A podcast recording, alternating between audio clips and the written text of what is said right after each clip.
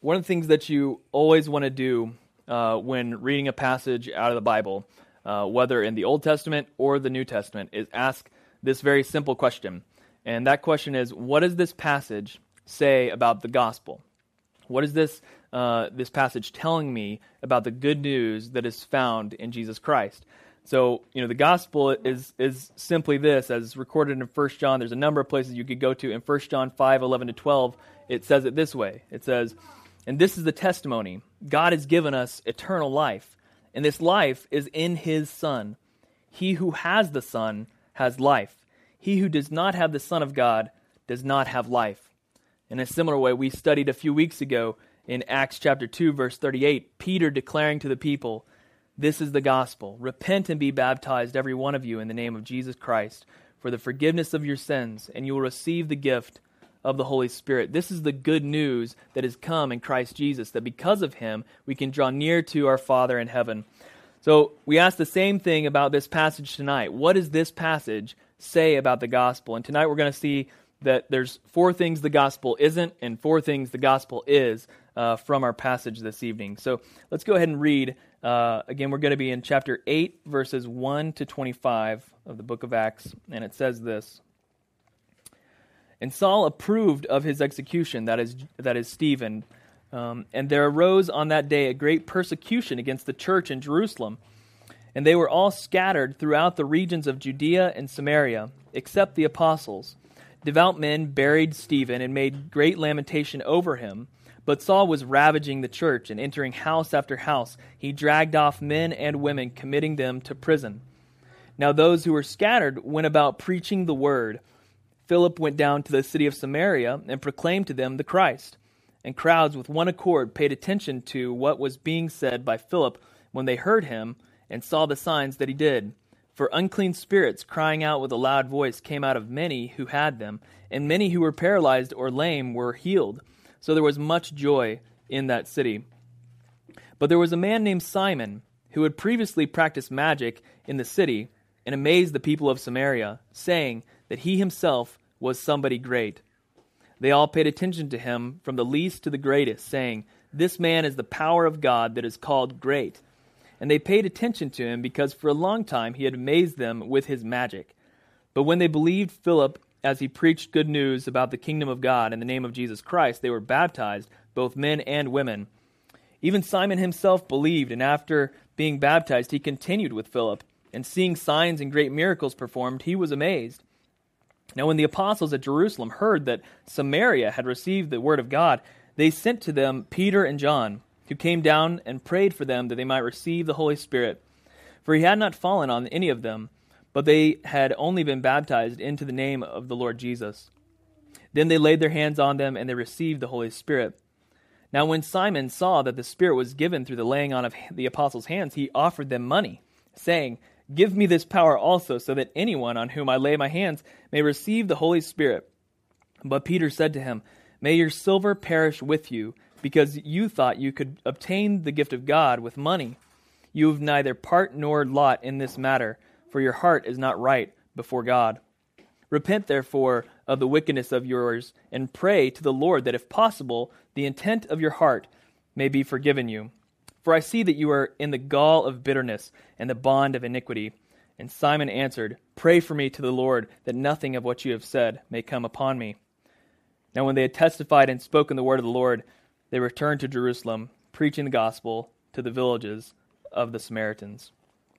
Let's pray. God, we do thank you for your word. We thank you for the encouragement that it provides us. We thank you for the things it tells us about who you are and how you love us. Lord, I pray that as we look at this passage, that uh, it would be clear what the gospel isn't and clear what the gospel is. Lord, I pray that we'd be challenged by your Holy Spirit this week to apply this text to our lives. And Lord, we pray that your name would be proclaimed in this place in the preaching of your word. It's in Christ's name. Amen. so, as I said, there's four things that the gospel isn't, and there's four things that the gospel is that we're going to look at tonight. Um, and I've listed them there on the back of your worship guide if you want to if you want to follow along. Uh, the first thing that the gospel isn't is the gospel isn't staying. The gospel is moving. We've seen over the past uh, seven chapters of Acts that uh, the gospel isn't about uh, just separating from the world and, and being just a, a group to yourself, but rather it's about telling all who are around about the grace and love of Christ Jesus. The, the disciples have uh, came to know the Lord, and uh, uh, during Pentecost, we saw that they were given great power to proclaim the name of Christ. And we've seen throughout this uh, text that the apostles will go to great lengths to proclaim the name of Jesus. Peter and John first were arrested for, uh, for doing works in the name of Jesus and proclaiming the resurrection uh, of the Lord, uh, the resurrection of the dead in, in Christ Jesus. We saw that in chapter 4. We saw also, also that the entire group of the apostles were arrested uh, when, they were, uh, when they were preaching in the name of Jesus after they had been told not to preach in the name of Jesus. And finally, in chapter 7, we saw uh, the story of Stephen as he was doing great miracles and proclaiming the word of God, proclaiming the gospel of Jesus Christ, uh, that, that he was stoned to death for declaring this name of Jesus and for saying that Jesus was the righteous one. And even more, more for saying that he had seen a vision of Jesus standing at the right hand of God in heaven. At that, those uh, the leaders of the Jews rushed at him and took him out of the city and stoned him unto death because of what he had said. We see that the, the gospel isn't about staying and, and just uh, separating from the world and staying unto yourself, but rather it's about going, about moving. It moves you to compassion and love for those that are around. We see the same thing is happening in our passage tonight, as uh, after Stephen is stoned, uh, they're, they've moved from attempting to remove the leadership of this new community to removing people from house to house, going house to house to remove those who proclaim the name of Jesus. Just to step back, the, the church as a whole in Jerusalem has grown to probably around 10,000 people. The last count we had in our text was that there were 5,000 just men alone. So you can probably bank on about at least two times that if you include uh, women and children. And so probably over 10,000 people have come to the Lord in the period of really just a few months at, at, at most. And so uh, the church is growing greatly. People are they they've been staying in Jerusalem, but they've been moving unto their neighbors and sharing this gospel of Christ Jesus. And so uh, what we see is that as this movement grows, we see Stephen is uh, is stoned to death. And the first thing we see in our passage in, in verse 2 is that Stephen's buried and that he's mourned. Um, it's significant that he was mourned because of this fact, and that's probably the reason that uh, they ended up going house to house, uh, arresting and, and putting people in prison for uh, following this uh, this group. Um, see, it's it's okay for an individual to be to be buried after they've been stoned, but it's actually against uh, the Jewish law to mourn that individual uh, to lament over him, which is a, a, specific amount of time that they go, go maybe 30 to 70 days after the person's death. To lament over someone that has been stoned is to essentially say that you agree with everything they said, that you honor that individual and their beliefs. And so uh, the church did this, and as a result, they, their, a, a great persecution breaks out uh, against the church. And we see uh, Saul going house to house, dragging off uh, women and men and committing them uh, to prison. So we see that the, the gospel is being attacked, uh, not just at the leadership level, but now at the, uh, the, the, the, lay level, I guess if you, you could say that, just the, uh, the individuals that, that have come to the Lord and professing faith in Him. But the Jewish leaders underestimate the, the power and the scope of the kingdom of God. And we know from our study of Acts that uh, Jesus came and told the disciples a couple things before he left. The first thing uh, is found in Matthew 28 18 to 20, the Great Commission. He says, All authority in heaven and earth has been given to me.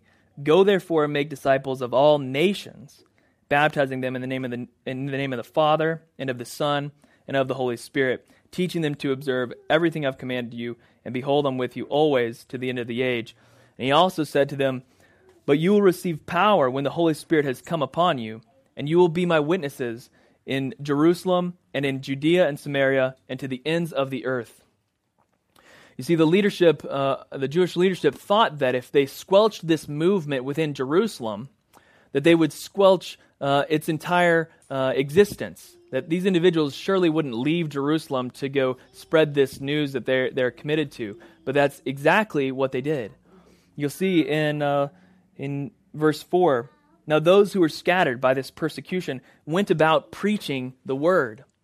See, the word they had received was not that this is just some uh, part of Judaism, some sect of it, but rather that it is the gospel, the good news for the nations, that it's beyond just Jerusalem, but it's unto the world. And so their motivation in going, well, they, when, they, when they started this persecution, they said, that's fine. We'll go to the next city, and the next city, and the next city. Wherever you send us, we will end up going and preaching all the way we go. So all these people that are scattered because of this persecution go out, willingly out to preach the word of God wherever they go. So we see the disciples in this passage specifically going uh, from Jerusalem to Samaria, which is the first city listed that uh, after Jerusalem when uh, when Jesus was speaking to them in Acts verse uh, chapter one verse eight. He says, uh, um, "You will be my witnesses in Jerusalem and in all Judea and Samaria." So we see that exact thing happening that the disciples go from Jerusalem to Samaria preaching uh, the word of God. See, moving the gospel in the gospel doesn't just mean leaving. You know, the disciples, again, they were sharing the word of God throughout Jerusalem while they were there. They were moving to their neighbors, and now they're moving geographically to other places proclaiming this good news. The gospel moves us to share Christ's love with people, whether they're near or far. The challenge to us is uh, what has God called us to do? He's called us to share the love of Christ to those that He's placed around us and in some cases he's shared for us to go to other places. For Christy and I, you know, we're originally from Oklahoma. All of our family is there. We moved to Boston, and the Lord called us to preach the Word of God here in Clearwater, Florida. He has moved us geographically uh, to, to be obedient to His call on our lives. And, and now, those we move to are those we are around. And the same is true for each and every one of us. Those we interact with, coworkers, friends, family, those are the ones God calls us to go to and share this love of Christ Jesus. The gospel isn't about staying, it's about moving. The second thing that the gospel isn't is a show. The gospel isn't a show, the gospel is life. What we see as we look on in this passage is, is a contrast between uh, Simon, the magician, and Philip, the disciple that has gone to Samaria. We see that Philip is uh, going to Samaria and he's preaching the gospel there. Um, this is interesting, Philip is the second listed individual. You might remember when we were studying Acts chapter 6 that there were seven individuals commissioned to feed the widows that are in the church. They were given an administrative duty to share food with the widows in the church, and so they were going about that. The first one was Stephen, who we've been studying in chapter 7. He gave his life uh, literally for uh, the cause of Christ. And the second one is Philip, who we see here in the next, in all of chapter 8. We'll look at him this week and next week. Uh, and so, one thing that we see about that is that there's been a shift from the apostles simply preaching the word to uh, to to individuals and leaders beyond the apostles sharing the the gospel and spreading the word of God. So the the call to share the gospel isn't just with leadership; it's with all of us as believers. If we've been changed by the love of Christ, we're called now to share that love with others around us. So we see Philip doing just that as he goes to Samaria. Um, so first we see Simon the magician. We find out a little bit about him in, in verses 9 to 11. It says, But there was a man named Simon who had previously practiced magic in the city and amazed the people of Samaria, saying that he himself was something great.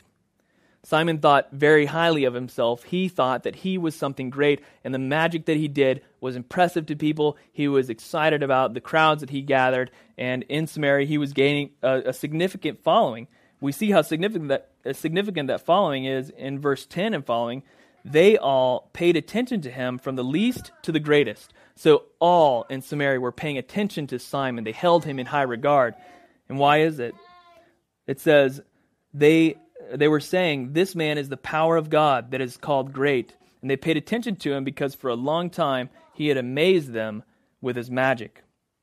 He had done a show, he had put on a show for them he had done magic for them and, and done uh, uh, these amazing acts and works, and they had seen him and called him something great. People were impressed and amazed by Simon. And, and we do that today. We exalt individuals. We are amazed by individuals. Personally, I'm a sports guy. So when I'm watching sports, you know, I see some, uh, you know, alley oop dunk from half court or whatever. Like, I'm amazed by that. I'm impressed by that show. That's so cool that someone has the ability to, like, throw a basketball across the court to another guy who slams it into a little hole. Or, you know, in football, you know, guys that, uh, that, that uh, just you know are just amazing to to run all the way down the field and catch the ball in stride with like this one little window you know is thrown from some guy like 50 yards behind you and then he runs off and scores a touchdown. Like that's impressive to me. I'm amazed by that.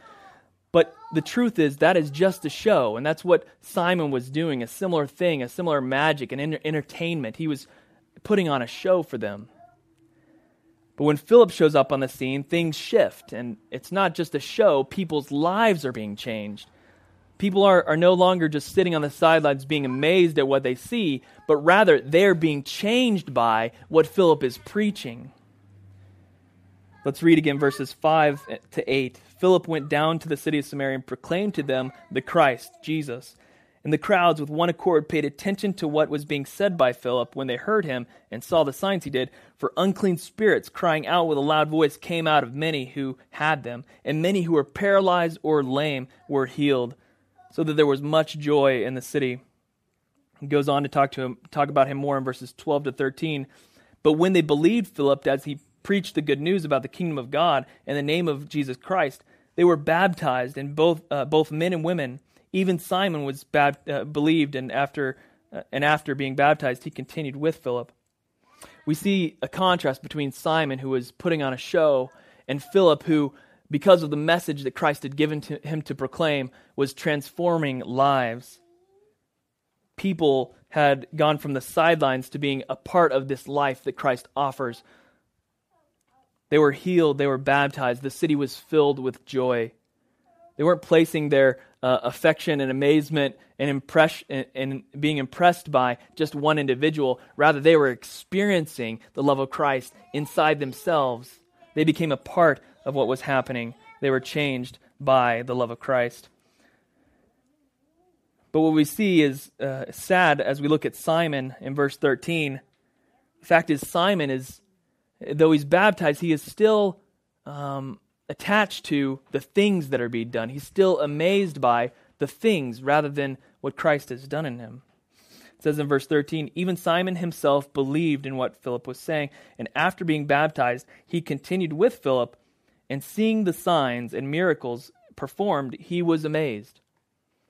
Simon was amazed by these things, and uh, it seems that his focus is still on what is being done rather than how people are being changed. The gospel isn't, uh, isn't a hobby or entertainment. The gospel is a changed life through Christ Jesus. The gospel isn't a show, the gospel is life. So, first, we've seen that the gospel isn't staying, it's moving. And next, we saw that the gospel isn't a show, but it's life. Now, we see that the gospel isn't for sale, the gospel is priceless. After Philip has preached the gospel unto uh, the believers in Samaria, we see that Peter and John come down uh, to Samaria to see what is happening, see how, how this is going. Um, and Peter and John are sent, and the reason they're sent is significant. Uh, we'll read verse 14 here. Now, when the apostles of Jerusalem heard that Samaria had received the word of God, they sent to them Peter and John. Again, it's significant that the, that the word of God has gone to Samaria because you have to remember all these individuals that have come to the Lord so far are Jews and their understanding of the Samaritans, Samaritans is that the Samaritans are half breeds and that they've rejected the, the true faith of Judaism. And so there's a, there's a significant racial divide between the, Jude, uh, the Jews and the Samaritans. Okay, and so they don't associate. You might remember the story uh, when Jesus was um, was preaching throughout Judea. One time they came back through Samaria, and for, to get from uh, Galilee to Jerusalem, you, you, the most direct route is to go straight through Samaria. But most of the Jews went around Samaria to avoid the individuals that they would run into there. They were avoiding a whole geographic land, walking a further distance than they needed to in order to avoid this whole geographic territory. But Jesus and his disciples walked straight through. And we see that Christ, in fact, talks to a Samaritan woman and shares the love of God with her. And she goes and tells her whole village. And the disciples are going, What are you doing? You are interacting with this half race, and and they are they're like not uh, not nearly as loved by God as we are. That's basically the perception they had. They had a distinct separation between their two cultures, and so it's significant. And, the, and Peter and John are sent to uh, to testify to what is going on. So they're sent to Samaria to uh, to validate what is happening there. That the word of God has come to Samaria. So it's a significant shift in what is going on. And so we see that that Peter and John come down at they came down to pray for them that they might receive the Holy Spirit. For he had uh, the Holy Spirit had not fallen on any of them yet, but they had only been baptized in the name of the Lord Jesus. So Peter and John pray for the Samaritans that they would receive the Holy Spirit. Now that is huge. Okay, so the leaders of this new, uh, supposedly Judaic sect have come to Samaria and have validated that yes, you know what? the gospel isn't just for the Jews. It's first for the Jews, but it's also for the Samaritans. What a profound statement for them. They're validating this move of the gospel. They're saying, yes, the gospel is for all people. It is for the Samaritans. And later we'll see that they'll go beyond that, not just the Jews, the Jews and the Samaritans, but all the Gentiles even are sought after. And we are thankful for that as, as Gentiles, um, that the love of God would extend even unto us. And so Peter and John go down and pray that these individuals would receive the Holy Spirit. And sure enough, the Holy Spirit is poured out upon them. Uh, we don't give a, get a clear description like we do in other places of what that actually looked like for the Samaritans, but we can assume uh, that that looked like them uh, exalting God in worship, uh, looked like them probably speaking in tongues that they hadn't spoken in before. We can uh, can infer that, that they were probably prophesying unto one another that this amazing moment came when the Holy Spirit showed up in uh, the Samaritans. So, what we see when, uh, when the Holy Spirit comes is that Simon is there watching again. And what does he do? In verse 18 and 19, we see it says, Now when Simon saw that the Holy Spirit, that the Spirit was given through the laying on of the apostles' hands, he offered them money saying, Give me this power also, so that anyone on whom I lay hands may receive the Holy Spirit. See, Simon still thinks it's a show.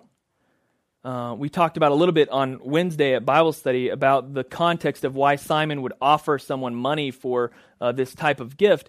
Uh, you know, again, he was a magician, and apparently, magicians the the way that they would sort of go about their business is that they would they would actually buy uh, you know buy sayings or incantations or uh, or uh, spells or you know whatever you you want to call them. They would actually purchase them from one another. So there was like a market in which you would buy magician skills from one another. Someone would teach you how to do something. You'd learn it from them somehow. You'd be apprenticed and and you'd become a better magician by actually paying for uh, the the things that you can do as a magician. Okay, and so Simon, in his carnal mind, is looking at this, saying, "Whoa! Like they're placing their hands on those people." And now they're praising God and being changed and speaking in these crazy tongues and pro- prophesying unto one another. And this amazing work is happening you know, I want to be able to do that. Like, I've been doing this crazy magician stuff, but that is awesome. And so he offers the apostles money for which to do this. He wants to buy the gift of God. We see Peter's clear rebuke in verses 20 to 21. He says, Peter said to him, May your silver perish with you because you thought you could obtain the gift of God with money. You have neither part nor lot in this matter, for your heart is not right before God. Peter says, You can't buy this gift.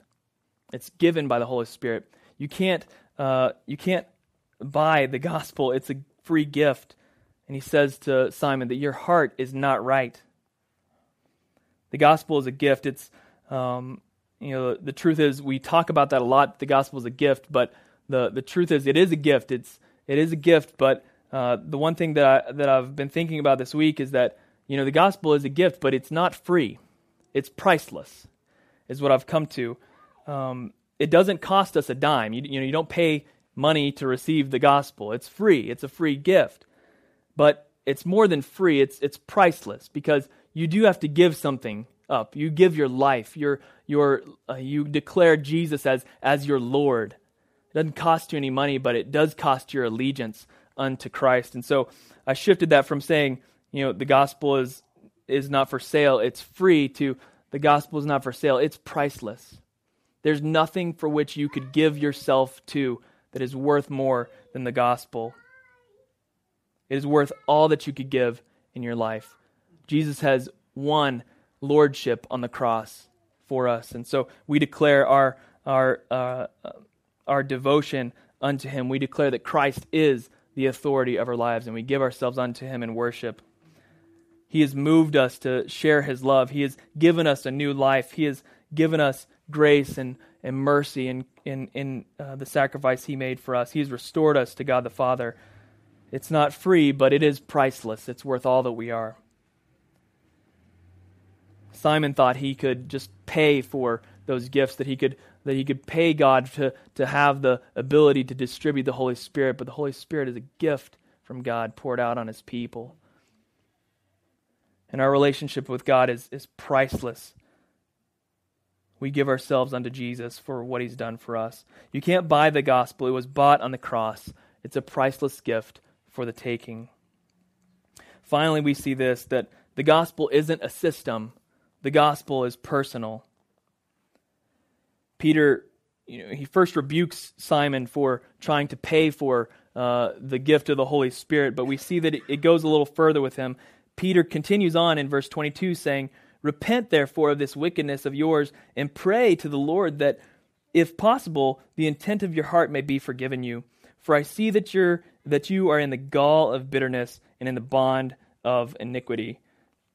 Apparently, the gall is like this stuff that secretes from your liver. So that's pretty disgusting. But that's what he's telling him. He says, You are the gall of bitterness. You are this secretion from the liver. In, you're secreting bitterness. And that's what you are. So, so Peter's rebuke is very strong. But what does he tell him to do? I want you to look at this closely. He says in verse 22 Repent therefore of your wickedness and pray to the Lord, if possible, for the intent of your heart may be forgiven you.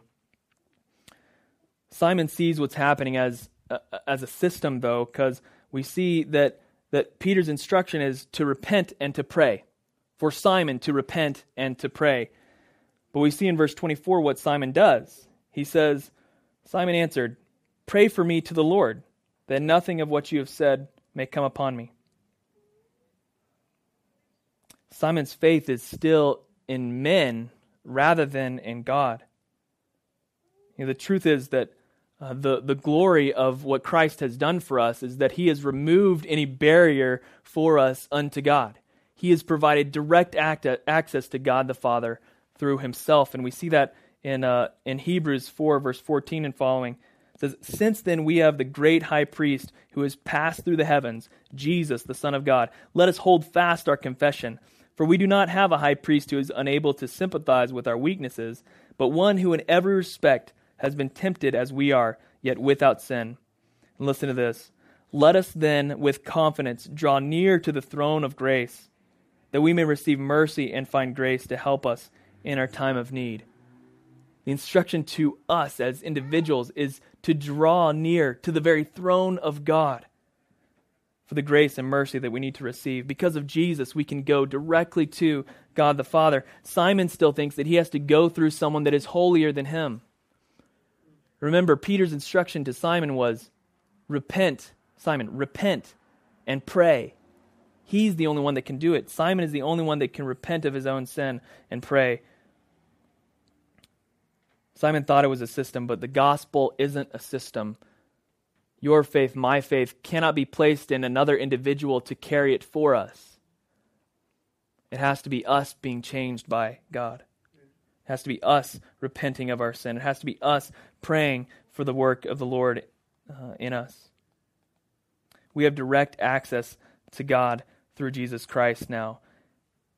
The gospel is about you being restored to your Maker, and no one else can do that for you. The gospel isn't about trusting in the holiness of another individual, but rather trusting in the holiness of Jesus, who has bought it on the cross. So we've seen that the gospel isn't about staying, it's about moving. He's moved us to share the love of Christ with those around us. It isn't about a show, it's about a changed life through Christ Jesus. It isn't something for sale, it's priceless. It's the only thing worth giving our lives for. And it's not about a system, it's personal. The gospel is personal. We don't place our faith in the holiness of another person to carry us along. We place our faith in Christ. We pray directly unto God through Jesus.